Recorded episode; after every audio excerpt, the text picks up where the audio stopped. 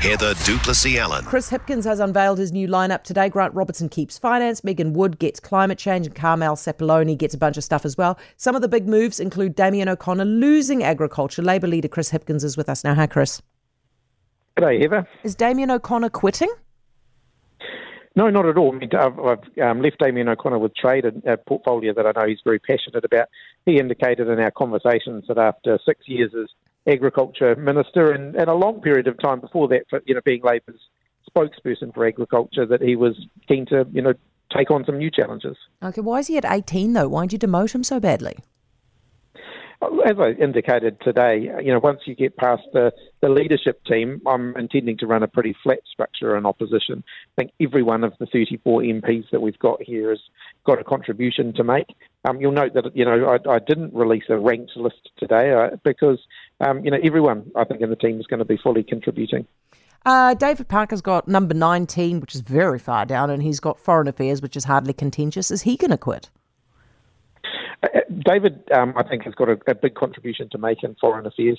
Um, David is, uh, you know, um, he's, he's got a good relationship with the Minister of Foreign Affairs, Winston Peters. Um, we have approached, you know, foreign affairs issues on a relatively bipartisan basis in the past, and I think if we can continue to do that, um, I think that would be great for David to continue to contribute. He's also our Shadow Attorney General, a job that I know he's very passionate about. Mm, yeah, that's true. Kelvin Davis also, he's at number 20. Is he going to quit? Kelvin indicated um, after the election um, that he thought that this would be his last term in Parliament. Um, he hasn't set a time frame on that though, um, but he has indicated that he wanted to step back from being in a in a frontline role. How do you feel, Chris, uh, watching what's happening at the moment, which is that the hundred day plan of the new government basically unwinds all the big stuff that you guys did in the last six years? Well, it's not really much of a plan to take the country forward. I mean, ultimately, they just want to reverse things and go backwards rather than actually do things that are going to move the country forward. So, if you look at RMA reform, for example, the National Party are just repealing that for purely ideological reasons. Um, they they were banging on for years about how flawed the RMA was and how it needed to be overhauled, and now they're wanting to go back to the RMA. So, it's not like they're going to you know drive something forward. They just seem to want to throw everything into reverse. Yeah, but how do you feel? I mean, from a personal level, right? You guys spent six years working on this stuff and now it's all just getting flushed away. How do you feel? Well, it's frustrating to see them throwing away, you know, work just for purely ideological reasons rather than uh, because there's necessarily anything wrong with them. You know, I acknowledge there'll be areas where they politically disagreed with the government at the time.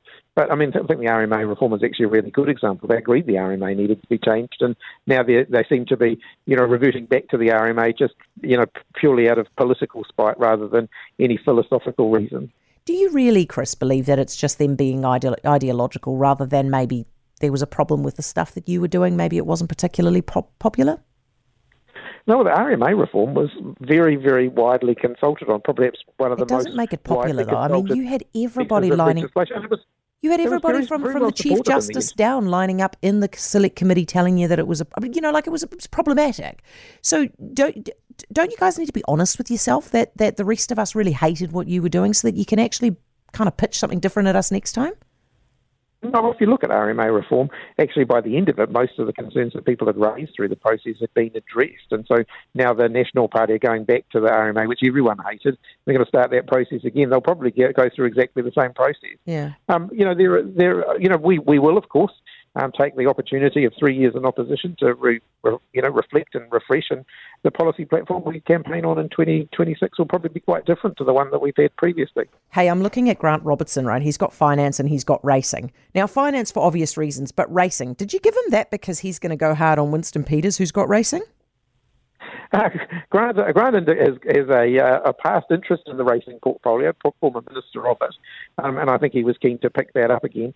Grant's also going to be taking on a role um, as a, you know, um, as an experienced and seasoned oppo- opposition MP, and supporting some of our newer MPs who haven't had experience in opposition before um, to do a good job of that. So he'll be he'll be pretty busy in the next little while. What are the new offices like, Chris?